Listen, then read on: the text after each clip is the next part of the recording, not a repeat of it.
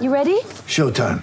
On May 3rd, summer starts with The Fall Guy. Let's do it later. Let's drink a spicy margarita. Make some bad decisions. Yes. Audiences are falling in love with the most entertaining film of the year. Fall guy. Fall guy. Fall guy. That's what the poster said. See Ryan Gosling and Emily Blunt in the movie critics say exists to make you happy. Trying to make it out? Nope. Because I don't either. It's not what I'm into right now. What are you into? Talking. Yeah. The Fall Guy. Only in theaters May 3rd. Rated PG-13. Welcome to the weekly Webfoot Review, We're excited about the Vegas Bowl, baby. the podcast that keeps you fresh with the latest happenings in the world of Oregon Ducks athletics. Oregon remains an extremely powerful national brand. Freddie and Luke and all the guys going back, Aaron, they've all had a big, big part of this. Now, here's your host, Our guys have done well in our approach, which is win the day. Jordan Schultz. What is up, Duck fans? Episode 10 is here. This is the weekly Webfoot review from SB Nation and addictedtoquack.com. Jordan Schultz sitting in with you, and I am getting even more and more excited as the weeks pass. Slowly but surely, we're making our way through summer and getting closer to the start of 2019 football. That's right, we are, what, maybe 50 days out now? Yeah, NFL training camp is starting up around this time. The Hall of Fame game in just a couple of weeks, just over a couple of weeks. Heck, Pac 12 Media Day coming up soon on July 24th. I am stoked to see how excited Mario Cristobal is about coaching this year's team compared to last. There is just a ton happening right now. And you can bet I'll be in your ear throughout the summer updating you on all that is Oregon football and basketball. Hit me up on Twitter on the Air Jordan with an O if you got any questions or ideas for topics regarding the Oregon Ducks. Also, you can download the show from Apple Podcasts and Spotify. Be sure to give the show a five star rating if you like it. Uh, algorithms really appreciate that. Bump us up into the recommended podcasts and whatnot. So, really, lots to break down this week. We're going to start with more good news in basketball, both for the Lady Ducks and the men's basketball team. I feel like I've said that almost every single week of this podcast, but what do you want me to do? Lie to you, fans? Things are going great for them. And I'll get you up to speed with the latest good news coming up. So, Dana Altman officially extending an offer to somebody as well, an elite shooting guard for the 2020 class. And we'll also take a look at how a couple of former Ducks are doing in the NBA Summer League. One of them has really opened some eyes for his team. I really got to eat some crow on that one, actually. There is a ton of football news to get to this week. ESPN has released the first version of their 2019 football power index, uh, ranking teams, uh, actually releasing a top 10 ranking, as well as game by game projections. So we'll dive into what that says about Oregon's season coming up. And a Ducks fan has started a petition online regarding the team. I'll tell you why. As always, of course, we wrap up the show with This Week in Ducks History. The Oregon Athletics Hall of Fame class of 2019 was announced in the past couple of weeks, and I wanted to take a look at the accomplishments of the people going in. It's a full list and definitely a full show. So let's get right to it. During the last edition of the weekly Webfoot review, we mentioned that Lady Ducks coach Kelly Graves, he was bringing in two more five-star recruits to visit Eugene. Now, we still don't have any news about Lauren Ware. Uh, she is the one that wants to play volleyball and basketball in college, and I'm sure that working that out with schools, whoever she's talking to, is delaying her decision, obviously, other than Oregon. But over the weekend, Oregon fans got the good news that six foot seven Sedona Prince would be transferring from Texas to play for the Ducks. Get this, she chose the Ducks over two very elite programs, Notre Dame and UConn. She was the number eight overall prospect for the class of 2018, but broke her leg while playing for Team USA, if you hadn't heard, before she ever got to play a game for the Longhorns. She's pretty dang good, too. I mean, as a senior at uh, Liberty Hill in Texas, she averaged 22 points, eight boards a game, a McDonald's All American. Sedona Prince, of course, sitting out the 2019 2020 season, though, and will return to the floor in 2020 21. She's going to join that star studded recruiting class that we've been highlighting quite frequently. Kylee Watson, Angela Dugalich, Sydney Parrish, Maddie Scherr, and Te-Hina Paopao. That makes six five star recruits coming in for next season. The rise of the Lady Ducks has happened, fans, and they are flying higher than they ever have before. Their rise has come so fast, and Prince's choice over the sport's two more recognizable brands especially for ladies basketball, who also wanted her so badly, just cements that the Ducks are here to stay in the national conversation. Not only are they near unanimous preseason favorites to win it all in the 2019 2020 season, but they are a top destination for athletes around the country now. So, fans, I really, I've got a question and I want you to answer if you wanted to hit me up on Twitter with this. When do you think the Lady Ducks will win a championship? this year or next. On the air, Jordan with an O. Hit me up on Twitter. Let me know what you think. It's kind of a, a hard choice. I mean, you still got Sabrina Ionescu sticking around, uh, but even after Sabrina and Ruthie Hebard finish their Oregon careers, the Ducks, with those six recruits, five stars, are going to have eight five star talents for 2020, 2021. That year is going to be uh, basically senior seasons for Erin Boley and Satou Sabally, along with Prince, to go with the entire incoming class that I'm just talking about. I mean, I, I try not to get too hung up on four or five stars, but this roster and how complete it looks post Ionescu era is awesome. They've recruited a lot of guards and around that position a lot. So that addition of Sedona Prince means that much more for their team going forward and will probably help bring in a lot of bigger players for Oregon in the post going forward. Still got a ways to go even until the 2019 2020 season starts. And still more reasons every single week to get stoked about Kelly Graves and his team down in Eugene. So, not as much going on on the Lady Duck side, but a ton going on for men's basketball. So, we have been waiting on word about a late transfer, Shakur Juiston, six foot seven forward from UNLV. He officially, in the last couple of days, has committed to come play Oregon basketball. A huge, another big grab for Dana Altman of the Oregon Ducks, really trying to retool this roster on the fly, getting a lot of work done earlier in the offseason. That surprise addition of three star forward Lok Wur uh, a couple of weeks ago, really making that kind of seeming almost it was rounding out the recruiting session for Dana Altman, but now they were still waiting on Shakur. We have heard that he will be coming to play in Eugene as well. Um, it seems to be transferring because of an injury situation last season. He only played in eight games, had a lingering injury, uh, averaged about 11 points and nine rebounds in limited action, though. So good, anyways. In the year before, 15 points, 10 rebounds. So he's going to come in immediately and going to be competing at uh, power forward or center, a position that Oregon has really needed to fill up this offseason. And I am so excited to see just already with Eugene Omoruyi coming in as well, that combination and, seeing Lok Wur coming in as maybe a longer guy with a bigger wingspan kind of reminds me of Nic Batum at this point in his career. I am just beyond surprised where Oregon basketball is right now. You know, this Ducks team looks really interesting now, and they're actually projected to be a top 10 contender. So, looking at the 2019 2020 Oregon's men's basketball team, it's going to be pretty exciting. This recent addition and Shakur Juiston kind of now thinking to be rounding out Dana Altman's recruiting for this offseason.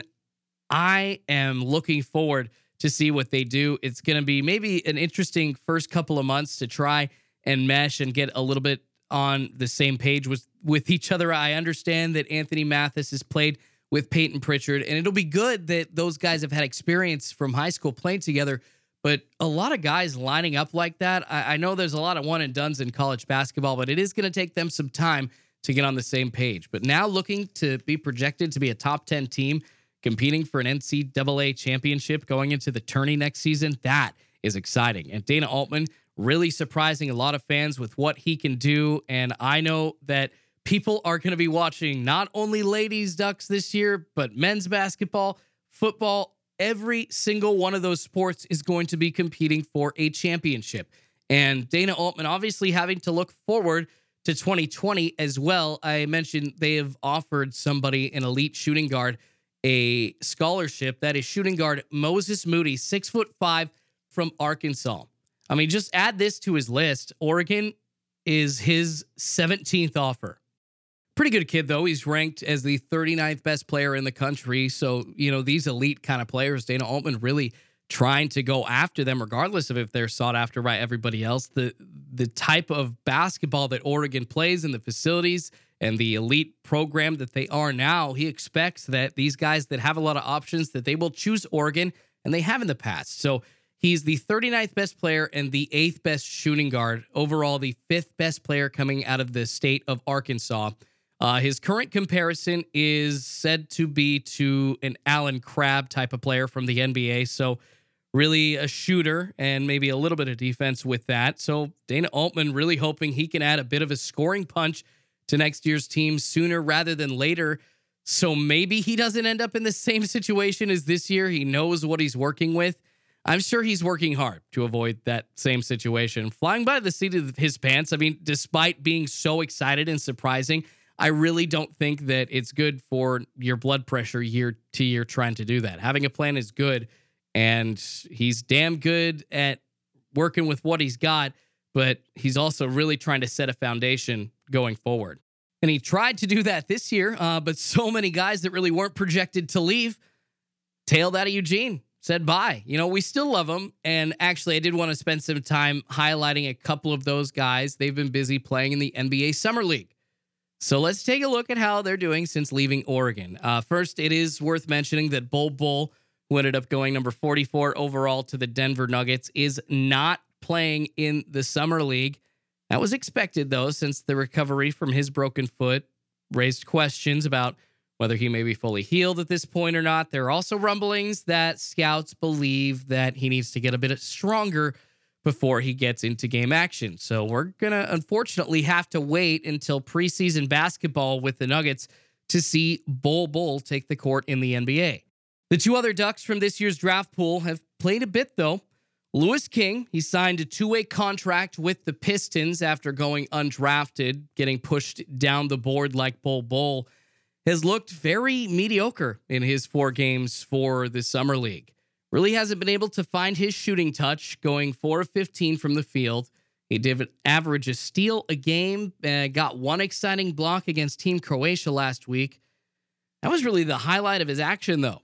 This is a very limited sample size. Let's point that out. I mean, if you really look at the stat sheet, he only played 12 minutes a game, so it's not that much of I mean, what do you what do you want to do in 5 or 10 minutes? E- even though he was looking at the per game minutes given to every single guy, he was about the 8th or ninth man on the team, so the fourth guy off the bench pretty much every game. I understand you're trying to distribute, but 12 minutes a game is hard to show your team. It's just not a lot of time to be able to do something with. I will say the other duck, Kenny Wooten, that we're going to talk about, has been able to do something with his limited time. So there is an argument for the other side of that as well. So Louis King, you know, signing that two way contract already, I'm sure the Pistons are waiting for him to develop a bit more down in the G League this year. I'm surprised he hasn't shot better though. I mean, it's all new for him, so maybe dropping so far in the NBA draft got in his head. Maybe he's just having an off couple of weeks. Uh, remember Nicolas Batum during his first summer league for the Portland Trailblazers? Bluntly, he played pretty damn terribly. I remember him putting up a lot of shots and he could not hit one to save his life and didn't necessarily look like he knew what he was doing or where he was supposed to be at all times on the court. But his explosion onto the scene in the NBA really happened during the season, and it proved everyone who thought that he wasn't ready very, very wrong, including myself. So let's hope that Louis King will step it up going forward, take that time that he's going to get down in the G League to develop and really show something to the Detroit Pistons. Uh, the last duck from the draft pool, mentioning him just a second ago, is Kenny Wooten. He also wasn't drafted, but signed a summer league contract with the New York Knicks. So, not a two way contract, not guaranteed a spot in training camp with any team coming in trying to fight for a spot with the Knicks or show the rest of the teams in the NBA enough to grab a training camp spot with them. Kenny could be an interesting fit in New York, though. And the New York Post actually did quite a feature on him during his summer league play. And they mentioned head coach Dave Fizdale saying after their regular season ended that the team would be targeting a lot more defensive minded players. And if you watched any Oregon basketball this year, you know Wooten fits that bill. He's been compared a lot with Jordan Bell. He's got a lot of athleticism, his ability to put up highlight level block shots, flying dunks. Kenny has stepped up and flat out balled for the Knicks and silencing the haters, including myself. He has had a great summer league with a couple of big moments in his final summer league game grabbing five rebounds, blocked two shots, and that was in just 12 minutes. So there was one two minute stretch uh, during that game. He blocked a shot, then grabbed a put back dunk and drew an and one. Then on the other side of the court, went back, hustled, and drew a charge. then apparently a couple of minutes after that, he had a chase down block. Almost the same amount of time per game that Louis King had in Detroit but Kenny Wooten has maximized every second he's had on the court. So, according to the New York Post, he's likely to get an invite to training camp. They went so far as to call him the next undrafted steal. So, I guess I have to eat crow regarding Kenny Wooten. He's really turned it on when he's needed to, and his risk has really paid off so far with what's looking like a real chance to make the Knicks roster in October. Seems like they really like him so far. So, good for Kenny. I'm really happy to see the impact he's made in the short time that he's gotten to play in the Summer League. All right, we're going to switch gears to Ducks football coming up. I mean, there's almost too much to get to for this edition of the weekly Webfoot Review. ESPN releasing odds for every Oregon game this season. So we're going to look at how far their prognosticators think the Ducks will go. Also, ESPN releasing their FPI rankings, and the Ducks are pretty high up there. And why did a fan start a petition? I'll tell you what they want to change about the Ducks football team and why. That's next on the weekly Webfoot Review. Jordan Schultz sitting in with you for SB Nation and AddictedToQuack.com. This is the weekly Webfoot Review from SB Nation and AddictedToQuack.com. Jordan Schultz sitting in with you. We've been talking a lot of Ducks basketball so far. The highlight this week, Shakur Juiston six foot seven power forward from UNLV committing to the Oregon Ducks, basically coming in, probably going to start immediately at the power forward position. And good news, to Sedona Prince committing to the Lady Ducks as well. But we got to transition over to the gridiron. We are inching closer and closer to the start of football season. About 50 days out now. And this is the time of year where all the early prediction and projection lists start to flood the news.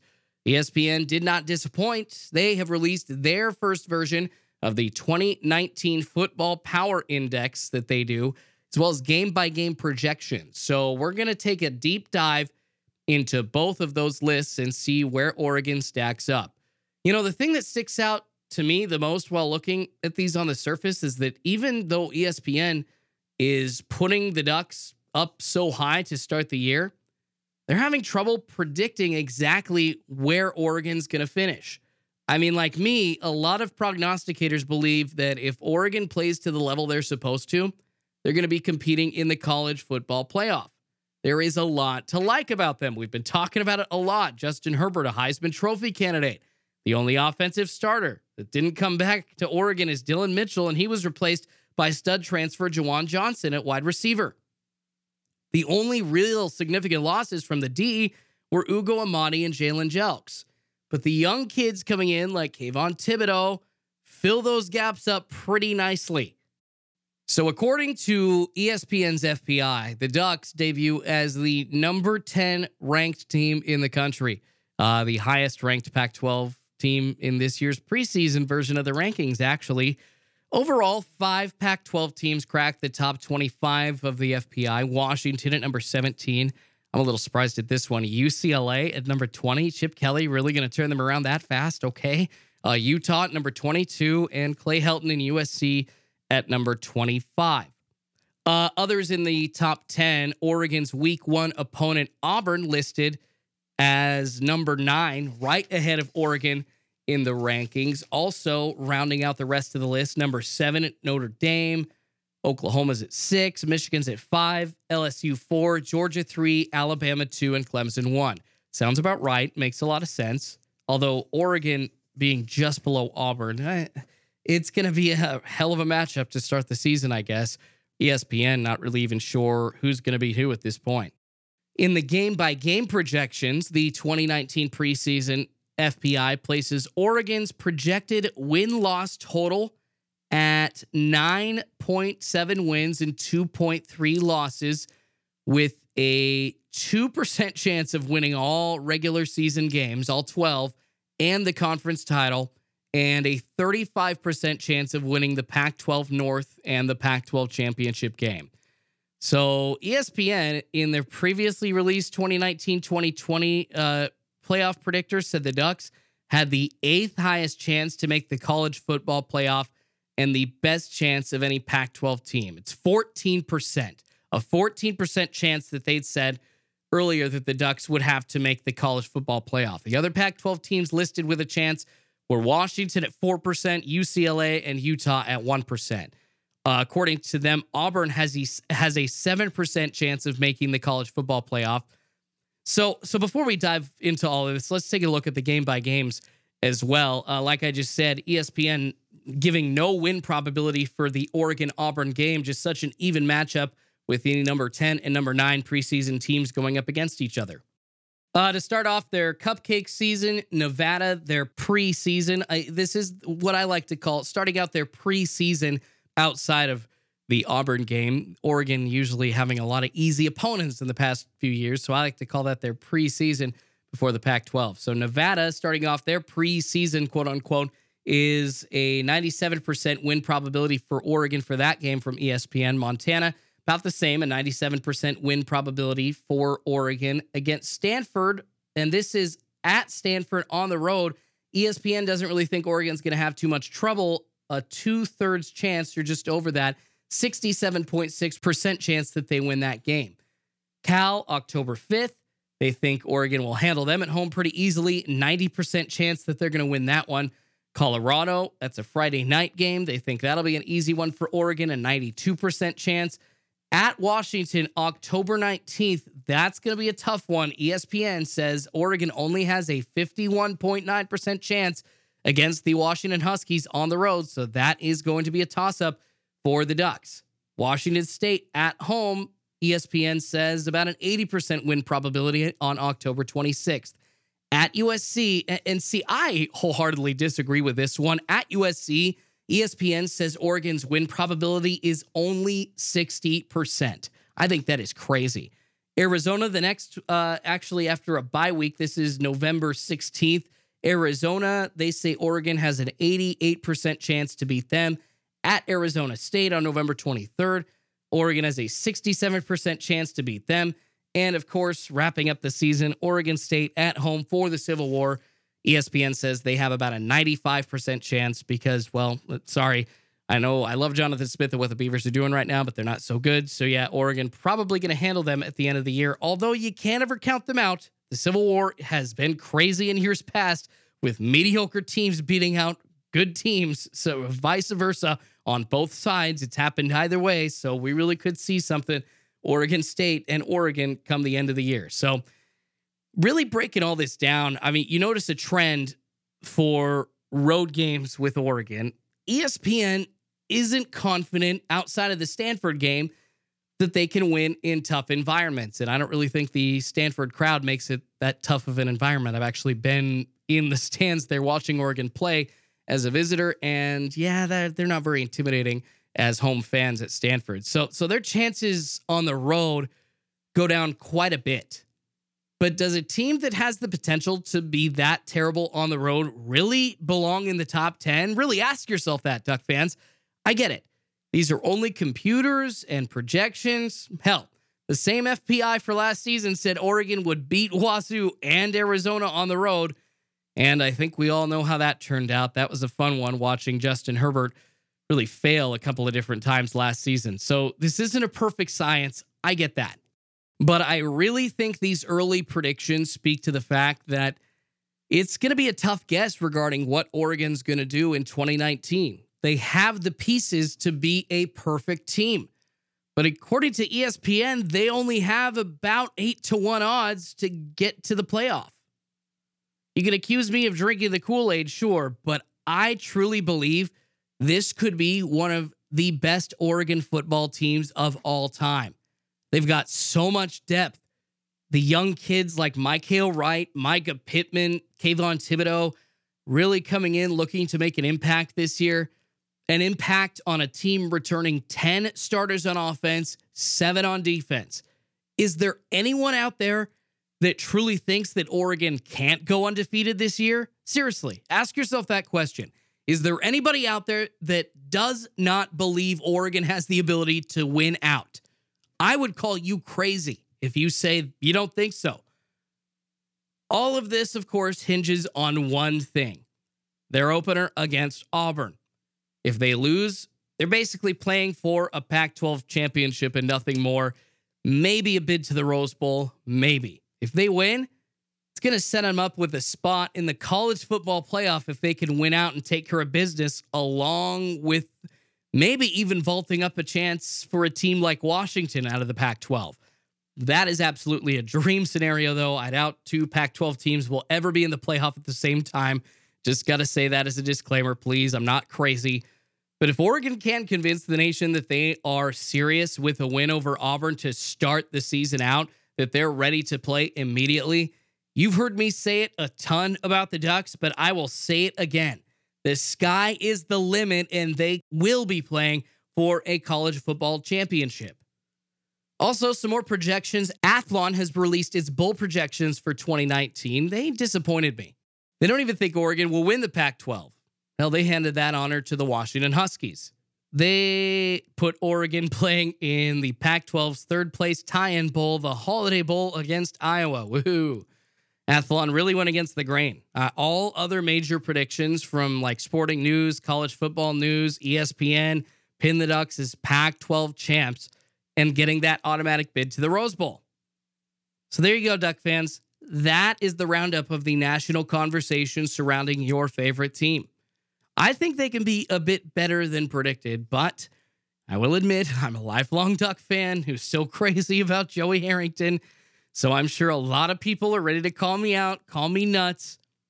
Let me throw the question out to you, though. Will the Ducks go to the college football playoff this season? Yes or no? Will they get there? Will they be one of the top four teams at the end of the year? Yes or no? Hit me up on Twitter on the Air Jordan with an O with an answer. It's good enough. I'll read it and respond to it on the next edition of the weekly Webfoot Review. There was one more bit of football news that I wanted to get to before this week in Ducks history, and it regards the Oregon uniforms. That's right. You know, the unis, uh, they hold a special place in my heart, and they are a special part of Oregon's rise to the status that they have now. Really, a groundbreaking accessory as well in all of college football. No team anywhere, anywhere, none of them had a bunch of uniforms of different choices, different combinations, hundreds of different combinations until Oregon did it first with Nike's backing. They haven't always been perfect. Remember those unis during Dennis Dixon's time at Oregon? They were accented with the steel grates. Oh, those were ugly and awful. I, I hated those. So they always haven't been perfect. But if this story came up at that point, I might get on board. so a Duck fan has started a petition online at change.org. The goal of this petition started by Oregon Duck lover Cameron Keller is to get the team to change their primary uniforms back to the 1994 throwback design. Now, I know you're just listening, so you got to kind of come up with a visual. If you forgot what it looks like, they were bright yellow pants with that lighter Kelly green jersey and the older style duck logo on the bright yellow helmet. They wore them last back in 2014, and the uniform itself is, of course, famous because it's what the team was wearing when Kenny Wheaton returned an interception from Washington's Damon Huard for that touchdown to seal the win. The very famous pick, the pick. All right. That's the uniform that Kenny Wheaton was wearing for the pick. Cameron has been on Twitter trying to get fellow fans to sign this petition. Now, well, I like where this fan's heart is at. I absolutely hate the idea. I love, and I mean absolutely love the jerseys that Oregon wore last season. The block around their names, that brick with their names like in the color of the jersey with the shades of the green and yellow that they're using, the black accents on the numbers. They look so slick. I was obsessed with how they looked. I had to go get myself a Justin Herbert jersey. Then I also, when I saw the Air Jordan style jerseys, the specials for one week, I had to get that one. If you if you missed those, they were the black Air Jordan style jersey. They had uh, the ones that were sold to the public had the number 23 with the green outline on the letters. Those designs were on point from Nike. And I probably dropped 300 bucks in paying for just uniforms for Oregon football this year. Yeah, you got me. Good job. The Oregon football program still sets that tone nationwide, too. If you regress and go back to wearing something with more of a classic look, like all the time, that would undo all the gains Oregon has made towards looking cool. Sounds cheesy, I know, but these kids want to play on Saturdays while looking cool. I'll admit, it's the only reason I wore four armbands. It was overkill. All right. I, I, I wanted to look cool when I played football, and I looked terrible. I looked like a tool. But that's how young people are thinking. They want to look slick out there. How awesome will I look making tackles or catching passes? Maybe I don't like the lighter colors either. I mean, I already hate the yellow that they wear. It's just too bright. So, Ducks fan Cameron wants to go back to all bright colors by going yellow and light green. I just don't like it. I think a move back to classic jerseys like that would hurt the value of the brand that they have worked so hard to build. If they go back to anything, they should go back to those classic uniforms that Joey Harrington and the team wore when they beat Colorado in the Fiesta Bowl in 2002 when they got gypped out of that national championship bid. Those colors with that font, just the simple yellow O with that deep green, were sick. And those uniforms were the first one that the Ducks wore after that ugly bright green and yellow. So I'm sorry, Cameron. There is nothing wrong with what Oregon wears right now. They all look like freaking studs when they take the field. And I wish I could have worn a uniform that cool when I played. And if anything, go back to that deep green. Just forget that that bright yellow and bright green ever existed looked great on Kenny Wheaton when he scored and he took that ball back to the end zone for the pick. And well, that's about it. The pallets back then were a little bit different than the pallets they have now. So we don't need to see that again. A lot cooler options around. And I want to see those on the field. And with all those designers that Oregon has at their disposal, they've got so many better ideas going forward that you just don't have to worry about those old, ugly colors. I just don't ever want to see Oregon wearing bright pastel yellow or green ever again. All right, the annual list of inductees into the University of Oregon's Athletics Hall of Fame has been released. We're going to take a look at who's in this year for my favorite part of the show, This Week in Ducks History. That's next on the weekly Webfoot Review. Jordan Schultz sitting in with you for SB Nation and addictedtoquack.com. This is the weekly Webfoot review from SB Nation and addictedtoquack.com. Jordan Schultz sitting in with you. Hit me up on Twitter on the air, Jordan with an O. Find the podcast, episode 10 of the podcast. This is, by the way, find us on iTunes and Spotify. Please give us a five star rating, helps those algorithms out. Give us a five star rating if you like the show. So, a lot going on this week on the show, and a lot going on regarding past Ducks in the last month as well actually so much going on regarding drafts and whatnot. It kind of pushed this news back a little bit for me. So I wanted to take a look this week and highlight the Oregon Ducks Hall of Fame class for 2019 in this week in Ducks history. It was announced in June, and the list is star studded to be sure. The Oregon Athletics Hall of Fame actually started back in 1992 Eligibility requires that former athletes, coaches, administrators, and teams associated with the school's intercollegiate athletic success must have departed the university a minimum of 10 years earlier.